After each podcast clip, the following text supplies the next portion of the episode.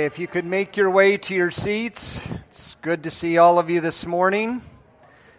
It's awesome to hear the passing of the peace coming from genuine hearts, desiring each other's well-being.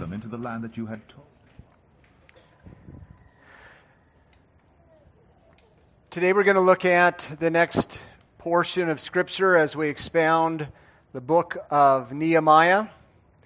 We've been hearing some cogent and clear messages out of Nehemiah, starting in chapter 1, verse 1, and through chapter 1. We've been looking at Nehemiah's heart brokenness over a wall that's broken and people who are ashamed. He goes to the Lord because he is confident of who the God of heaven truly is, the great and awesome God, and he prays, he trusts the Lord, and the God of heaven. It's interesting as we listen to chapters 1 and chapter 2 preach to us that he is the God of heaven who actually comes down on earth. And we see in chapter 1 that he actually entered into Nehemiah. He put something of himself in there, his will. And then in chapter 2, we see the very mighty hand of God upon Nehemiah. So we see some amazing things happening as Nehemiah trusts the Lord and asks for much mercy. We go through this drama. We go through this narrative. And then we hit chapter 3. So if you have your Bibles, I encourage you to open them to Nehemiah chapter 3. Last week, my wife made me smile because I was thinking the same thing. I've been reading the Bible for about close to 40 years, and she leans over to me and whispers in my ear, and she says, "The hardest thing about Nehemiah is finding it. Where is it again?" Nehemiah is an interesting place as to where it is. It's not chronological, and so you got to find it. So I'm giving you time as I'm just rambling to find Nehemiah chapter 3. And that's where we will start this message. Nehemiah chapter 3, what I ask you to do now is rise with me. And what we're going to do is we're going to hear the whole chapter, 32 verses. You can close your eyes and envision the silhouette of the wall. The title of this message is The Restoration of the Wall. You can close your eyes and picture how this restoration occurred. You can watch it in your Bible. Nehemiah chapter 3, starting with verse 1. Listen with reverence and joy as God speaks to us. Chapter 3. The high priest rose up with his brothers and priests, and they built the sheep gate. They consecrated it and set its doors. They consecrated it as far as the Tower of the Hundred, as far as the Tower of Hananiah. And next to him the men of Jericho built, and next to them Zakur the son of Imri built. The sons of Ahasenaah built the fish gate. They laid its beams, and set its doors, its bolts, and its bars. And next to them Meramoth the son of Uriah the son of Hakaz repaired. And next to them Meshullam the son of Berechiah, son of Meshezebel, repaired. And next to them Zadok the son of Banah repaired. And next to them the Tekoites repaired, but their nobles would not stoop to serve their lord. Jehoiada the son of Peseah and Meshullam the son of Pesadiah repaired the gate of Yeshanah. They laid its beams and set its doors, its bolts, and its bars. And next to them repaired Melatiah the Gibeonite, and Jadon, the Maranothite, the men of Gibeon and of Mizpah, the seat of the governor of the province beyond the river. Next to them Uziel, the son of Harhiah, goldsmiths, repaired. Next to him Hananiah, one of the perfumers, repaired, and they restored Jerusalem as far as the broad wall. Next to them Rephaiah, the son of Hur, ruler of half the district of Jerusalem, repaired. Next to them Jedaiah the son of Haramoth repaired opposite his house, and next to him Hattush the son of Hashabneah repaired. Malchijah the son of Harim and Hashub the son of Pahath Moab repaired another section and the tower of the ovens. Next to him Shalom the son of Elohesh, ruler of half the district of Jerusalem, repaired, he and his daughters. Hanan and the inhabitants of Zanoah repaired the valley gate. They rebuilt it, and set its doors, its bolts, and its bars, and repaired 1,000 cubits of the wall as far as the dung gate. Malchijah the son of Rechab, ruler of the district of Beth Acharam, repaired the dung gate. He rebuilt it, and set its doors, its bolts, and its bars. And Shalom the son of Kol Hoseh, ruler of the district of Mizpah, repaired the fountain gate. He rebuilt it, and covered it, and set its doors, its bolts, and its bars. And he built the wall of the pool of Shalah, of the king's garden, as far as the stairs that go down from the city of David. After him, Nehemiah the son of Azbuk, ruler of half the district of Beth-zur, repaired to a point opposite the tombs of David, as far as the artificial pool, and as far as the house of the mighty men. After him the Levites repaired. Rehum the son of Banah, next to him Hashabiah, ruler of half the district of Kila, repaired for his district. After him their brothers repaired. Bavai the son of Henadad, ruler of half the district of Kila. Next to him Azair the son of Jeshua, ruler of Mizpah, repaired another section opposite the ascent to the armory at the buttress. After him Baruch the son of Zabai repaired another section from the buttress to the door of the house of Eliashib the high priest. After him Meramoth the son of Uriah, son of Hakaz, repaired another section from the door of the house of Eliashib to the end of the house of Eliashib. After him the priests, the men of the surrounding area, repaired. After them Benjamin and Hashub repaired opposite their house. After them Azariah the son of Maaseiah, son of Hananiah, repaired beside his own house. After him Benui the son of Henadad repaired another section from the house of Azariah to the buttress and to the corner. Halal the son of Uzai repaired opposite the buttress and the tower projecting from the upper house of the king at the court of the guard. After him Pedaiah the son of Parosh, and the temple servants living on Ophel repaired to a point opposite the water gate on the east and the projecting tower. After him the Tekoites repaired another section opposite the great projecting tower as far as the wall of Ophel. Above the horse gate the priests repaired, each one opposite his own house. After them Zadok the son of Immer repaired opposite his own house. After him Shemaiah the son of Shechaniah, the keeper of the east gate, repaired. After him Hananiah the son of Shelemiah and Hanan the sixth son of Zalaph repaired another section. After him Meshullam the son of Berechiah repaired opposite his chamber. After him Malchijah, one of the goldsmiths, repaired as far as the house of the temple servants and of the merchants opposite the muster gate, and to the upper chamber of the corner. And between the upper chamber of the corner and the sheep gate, the goldsmiths and the merchants repaired.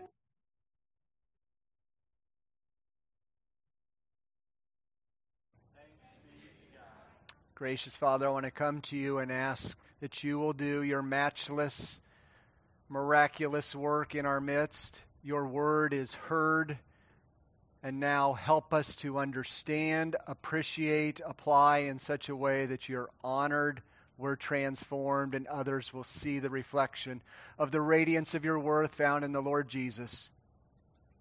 Help us now, we pray, in Christ's name. Amen. You may be seated.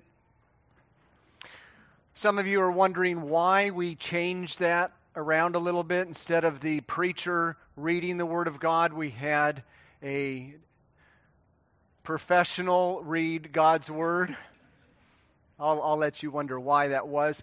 But in 32 verses, here's a list. Did you hear it? How many have read that before? Thank you for your honesty. Some of you need to probably repent after this is over. We tend to skim these passages because they're like, what is that? How am I going to get a devotion out of that? How can I hear the Lord and be transformed and get nourishment and encouragement from that? This is a list. In the midst of one of the most dramatic books in the Bible, Ezra and Nehemiah form one book, and when you start in and read Ezra and Nehemiah, you're just caught up in it. It's a first person plural and singular, and you hear the back and forth, and it's narrative, and it's easy to enter in. It's engaging, and it's dramatic. There's a lot of intrigue in the midst of all this, and it's one of the most fascinating books in the Bible. And then you hit Nehemiah chapter 3. Well, initially, I was upset with Garrison, who assigned me Nehemiah chapter 3. But as I began to read carefully, repeatedly, prayerfully, I began to see perhaps at least a glimpse into this for Veritas, and I can hardly wait to preach this. What we see in this passage is a picture of the restoration of the wall. It's a picture. It's a freeze frame. Chapters 1 and 2 are going along, and then it's as though the writer, the Holy Spirit through a human writer, hits the pause button, and it's a freeze frame. It's a picture. And then in chapter 4, verse 1, he resumes and hits play. You can see that in the latter part of chapter 2, you have the opponents, right? And it's very dramatic, back and forth, it's narrative. And then you hit this list, and then in chapter 4, verse 1, you resume. Pastor JJ will be hitting the play button next week, and you'll resume the narrative. But we're not resuming it right now. We want to stand still and gaze at a picture of the restoration of the wall. Keep looking. Ask the Lord for much insight. This picture is dazzling beyond words. It is so engaging that it can change and transform you, your family, your surroundings. Veritas. What is this picture? Is what we're going to take about 30 minutes to look at. And then we're going to close. Well, why?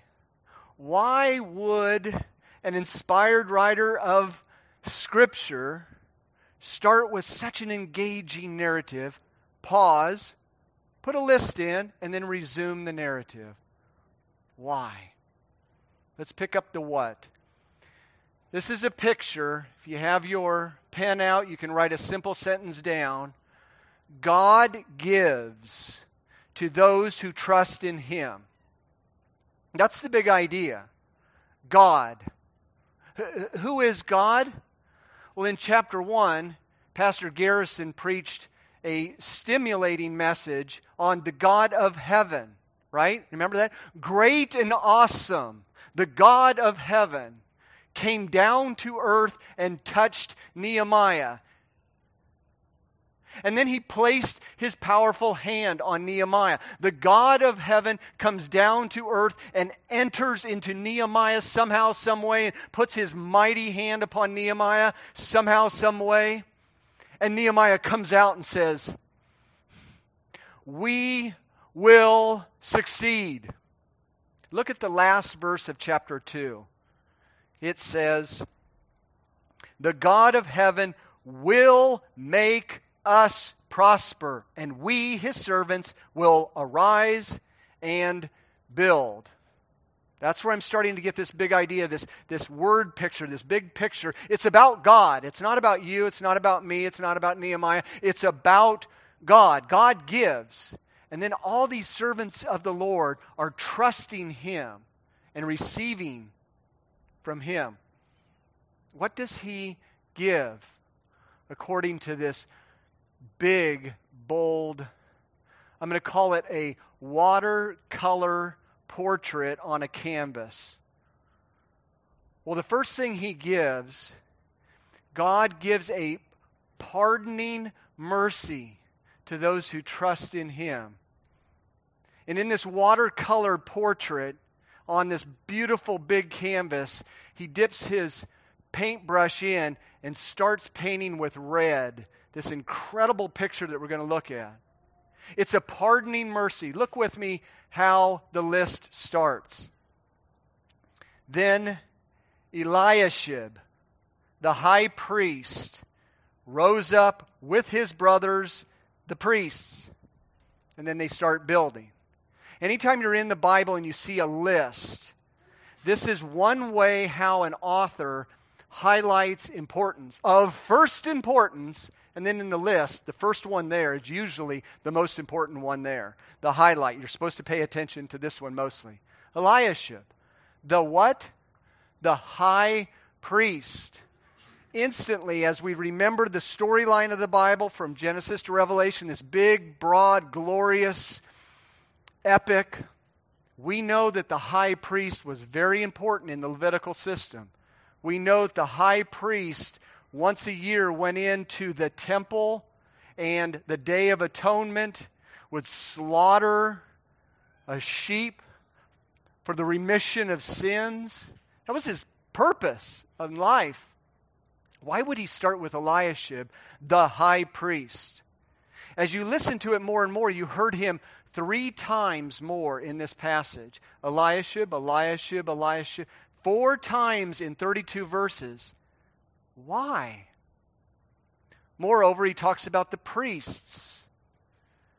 Then he ends verse 1 with, they built the sheep gate.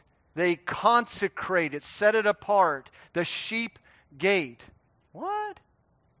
He starts in the north to northeast part of the wall. And this whole list does the contour of the wall in a counter circle. He goes around the wall. And then in verse 32, where does he end? You can blurt it out if you want. The sheep gate.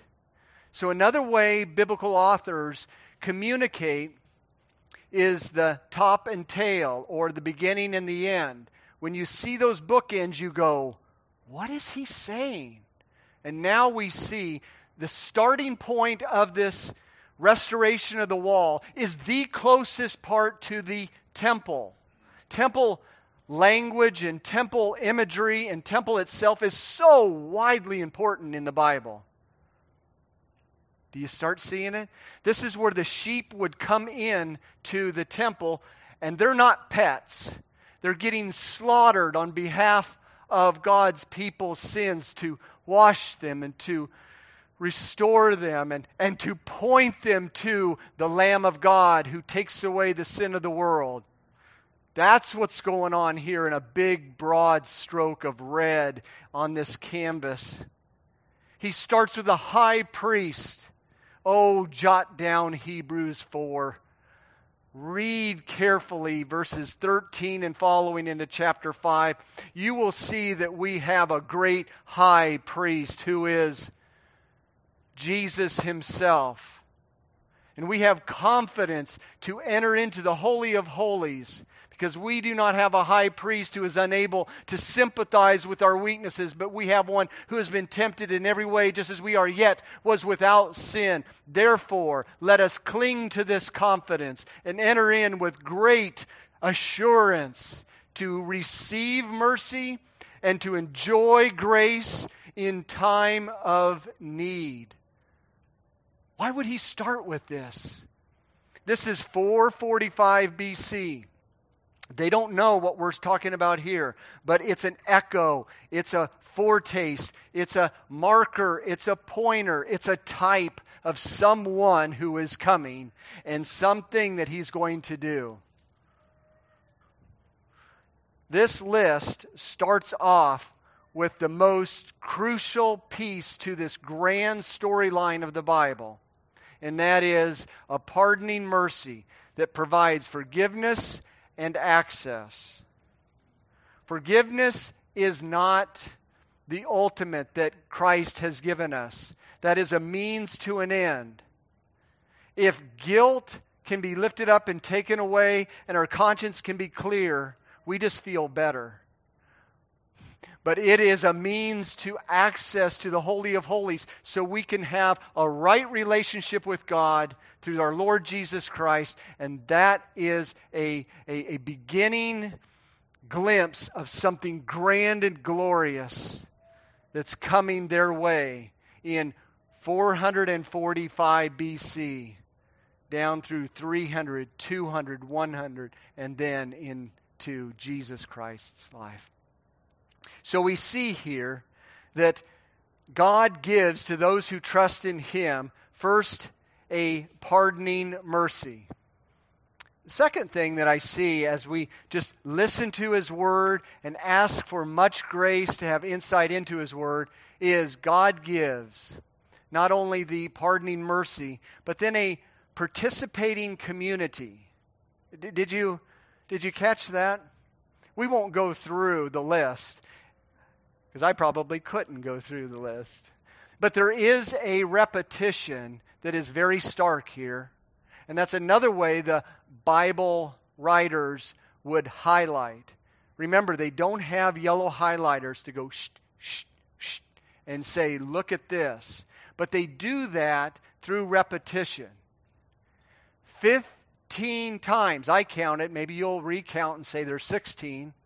There is, and next to them, and next to them, and next to him.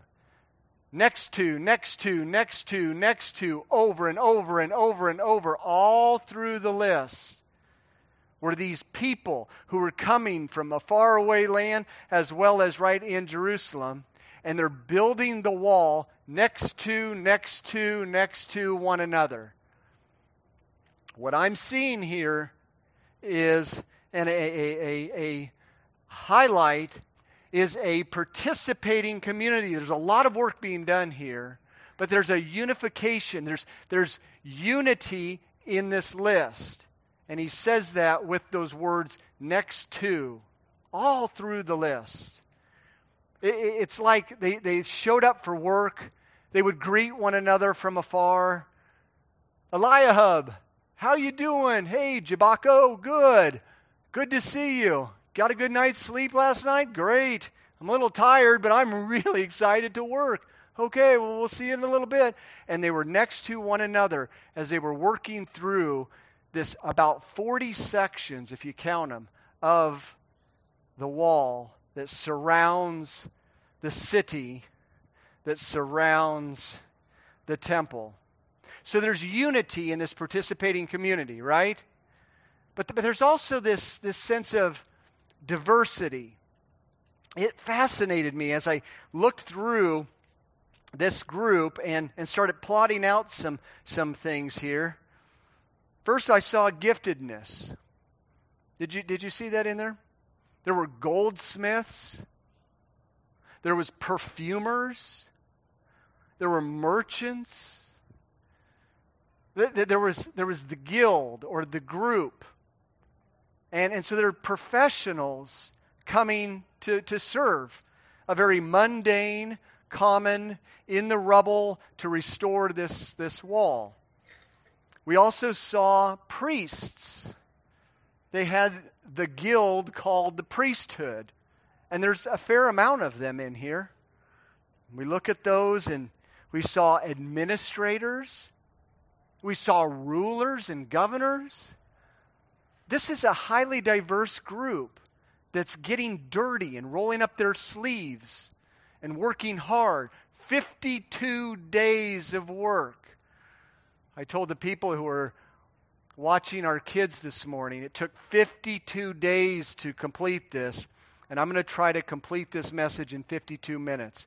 And they said, oh, get it a little shorter. So I'll try. And so when we look at these people, we also see many names. We see one, Maranoth. That's interesting in verse 4. In Ezra 8:33, he's the only one that I could see that was like a cherished priest who knew Ezra and Nehemiah. So now here is not a celebrity, but people know him and he's beloved.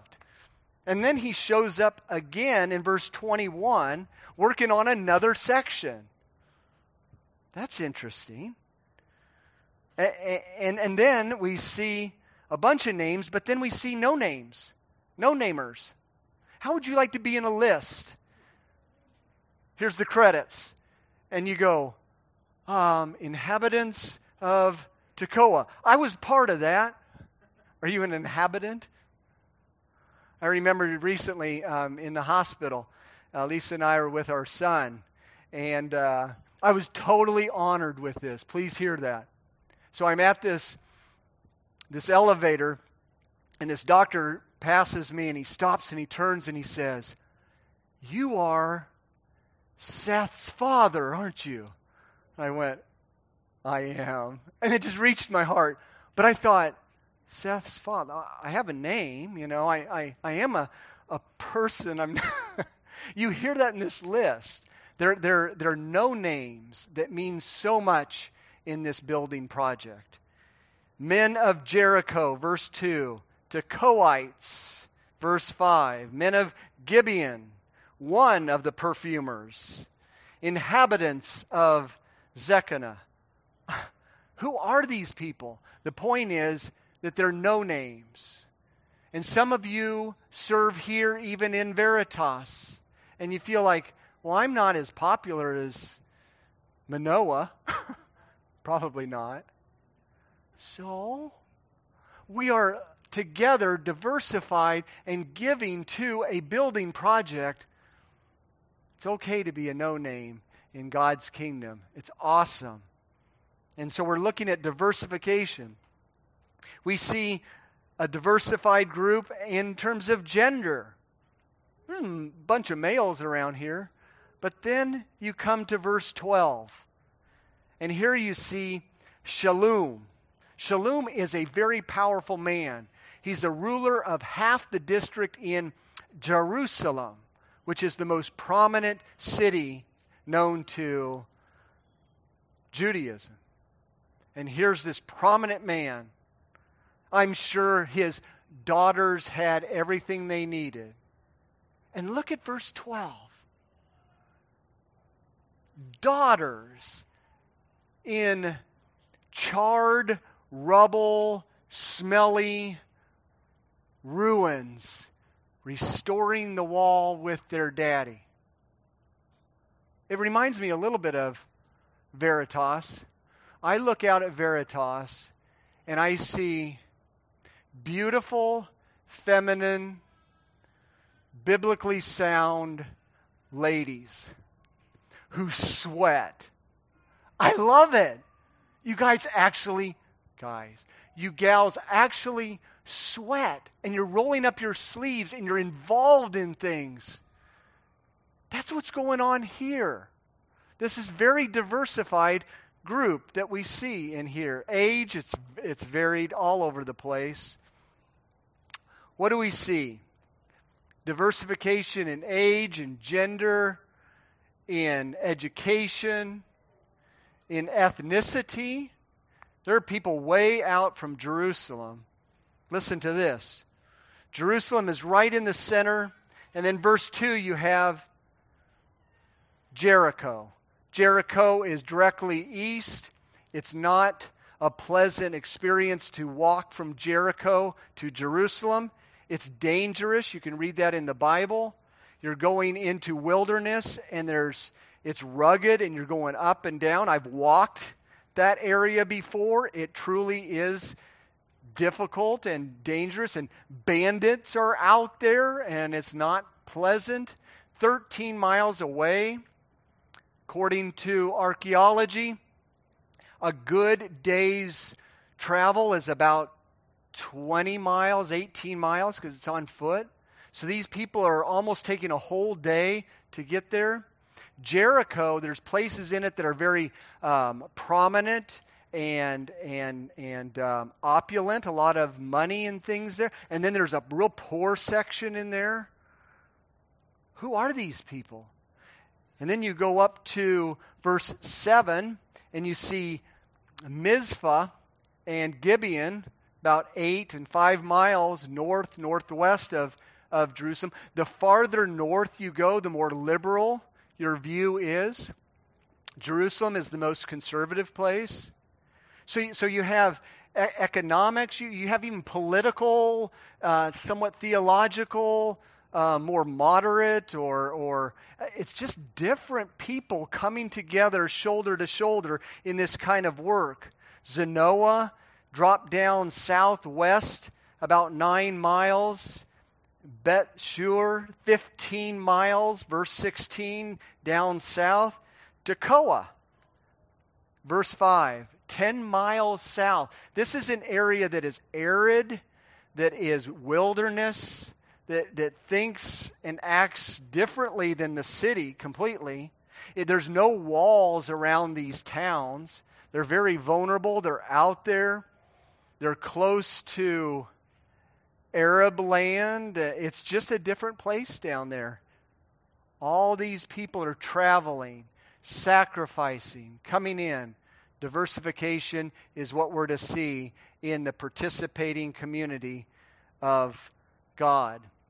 We see unequal activity. Meramoth, he works at two places. The Tekoites, you see him in verse 5, then they pop up in verse 27, saying another section we want to do. It's interesting. Look at this one. Verse 13, some group repaired 1,000 cubits of the wall. And some groups repaired just a door. And they're all in this together, and they're all valued and valuable to this work. 1,000 cubits. That didn't mean anything to me. So I started looking at it a little bit at home. I got out my calculator, 18 inches per cube. And so there's 1,500 feet of wall that these people restored. That's a huge project. So I did a little bit more on my calculator, and I got it down to 500 yards. And I'm in my living room, and I look out my window, and I see Fairmont High School football field. I love football. And I looked at that, and I went, 5 football fields end to end is the part of the wall that this group worked on. Do you see the point? This is a unified next to one another, yet diversified in views and gender and activities and levels of commitments. You even see in chapter 5 or verse 5 that the nobles wouldn't stoop to do such work. So yeah, in the midst of really cool things in church life, you see these folks who don't participate. It's life, isn't it? This is real stuff in this picture. So we see God is giving. God gives to those who trust in Him a pardoning mercy, a participating community. And then lastly, we see a particular mission. Now, if this watercolor portrait on this big canvas, first of all, is painted in red, and then it bleeds out a bit to a far, far-reaching mercy, then you see green. And that's that community that's building each other up and working together and full of life. And now the last color that they paint this picture is a yellow that extends into darkness. This is a particular mission. We can't miss this piece. What are they doing? They're building a wall. If we miss that, I think we miss the picture. So then you say, well, what the heck? I mean, are we supposed to start building a wall? No. We look at this. What is a wall for? Anyone? Protection. Yeah. So there's a defense. And you see that in here. You see towers. You see buttress. You see mighty men of valor. You see that they're vulnerable without this protection around them. And so they're building this wall because of protection. And yet, when you look at it a little bit more, you start seeing something perhaps even different. You start seeing not just a defended people, but a defined people. Here's what I mean. this wall as a demarcation around a certain particular people. Inside, you have a certain activity. Outside, you have a certain identity and activity. Let me try to explain it a little bit this way. The wall is found everywhere in the Bible. Do you recall the first time the wall is seen? I'll speed up the process. But in Genesis chapter 3, they are exiled because of sin. They meaning Adam and Eve. And remember, now there is a separation, a wall. And there are swords that keep people from coming in and accessing. Because wickedness came in, a slithering snake, and it destroyed and ruptured the whole human race. And then you go into the tabernacle, and you go into the temple, and you work it through in the Old Testament, and you start seeing this wall. And it doesn't stop there. At the end of our glorious book called the Bible, the wall you see again. If you want to turn there, it's very interesting. Revelation 21, verse 12, he's describing the new heavens and the new earth. And it had a great high wall. You see that in verse 12? Drop down to verse 14. And the wall of the city had, and it describes it. And then you drop down to verse 18. The wall was built of. And then you drop down to verse 22. And now you see in the city. And then there's a description, an incredible description of in the city. And then verse 27 says, but nothing unclean will ever enter the city. And then it ends in chapter 22, verse 14. Blessed are those who wash their robes so that they may have the right to the tree of life, that they may enter the city by the gates. Verse 15, outside are the dogs, the sorcerers, sexually immoral, the liars, the disobedient, so on and so forth. And so our book ends with this massive look at the city that has sprawled out, the temple that has sprawled out, the actual garden temple that has gone clear through all of creation. The new heavens and new earth expand clear out to the cosmos, clear out to the universe. And then there's a wall, metaphorically, don't think physically, but a wall that separates and defines people. There are categories: inside, outside. If you are inside, you are a certain people group. If you are outside, you are a certain people group. Does that make sense? This wall being built is defending and defining God's people. Colossians chapter 4, verse 6 said, live in wisdom in front of the outsiders. It's wall imagery. We even do that here every single week. We are moving towards now communion. And you will hear almost a wall-like, all insiders, all who are regenerate, who are converted, who are baptized in the name of the Father, Son, and the Holy Spirit, who are members of this body. They're insiders. They're safe. They're secure, eternally so. But outsiders are not allowed such sacred elements. There is still that wall. And what this mission is about is defending and defining people and extending this to the uttermost parts of the world. It's not to keep people out per se, but it's to define these people so that we have evangelism and God's grace bringing people in through the gate.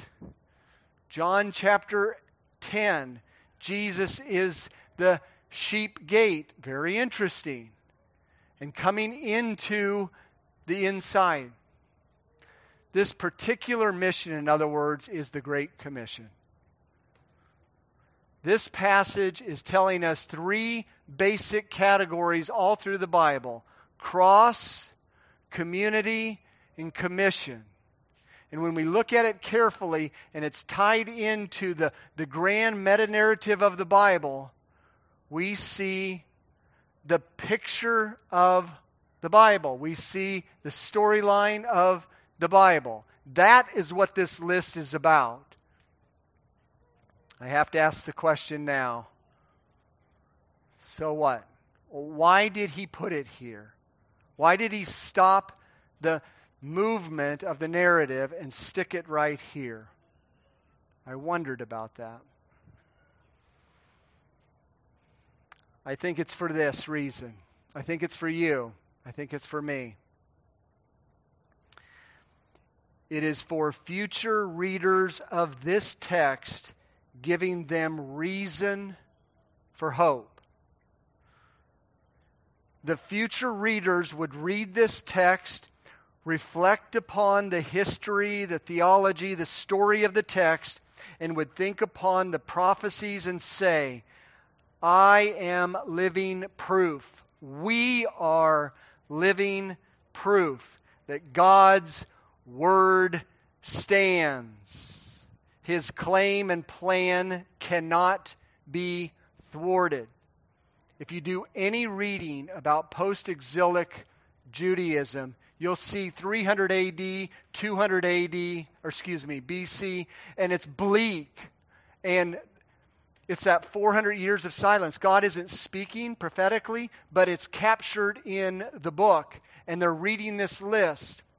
And future generations would hear those words, hear those names, and say, that's my great-great-great-granddaddy worked on that. I know about him. I've heard the stories about him. Those daughters, my mama tells me that's our great-great-great-grandma did that.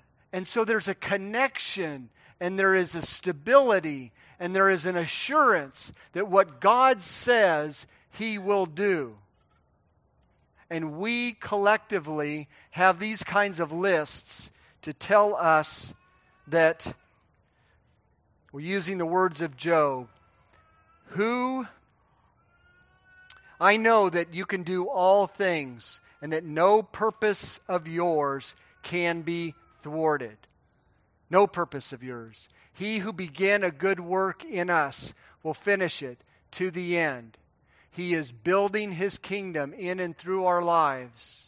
And we are to be participating members of this community, washed and cleansed by the blood of the Lamb, fully and utterly secure for all eternity, and then rise up and say, I want to build.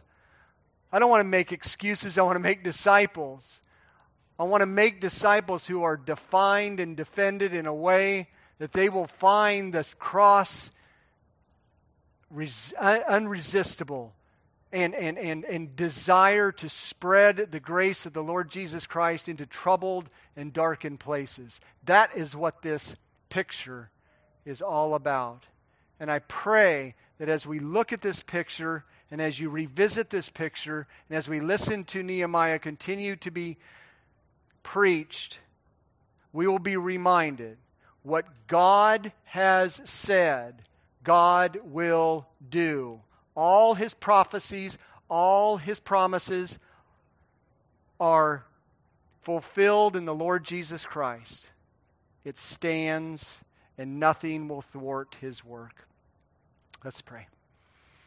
Father, I want to thank You for Nehemiah chapter 3. I want to thank You for preserving Your word down through the ages. I want to thank You that we have copies of Your precious word in our laps, and I pray that it'll be in our hearts, that our imagination will be so populated by this storyline that this makes sense, and we will follow You all the days of our lives.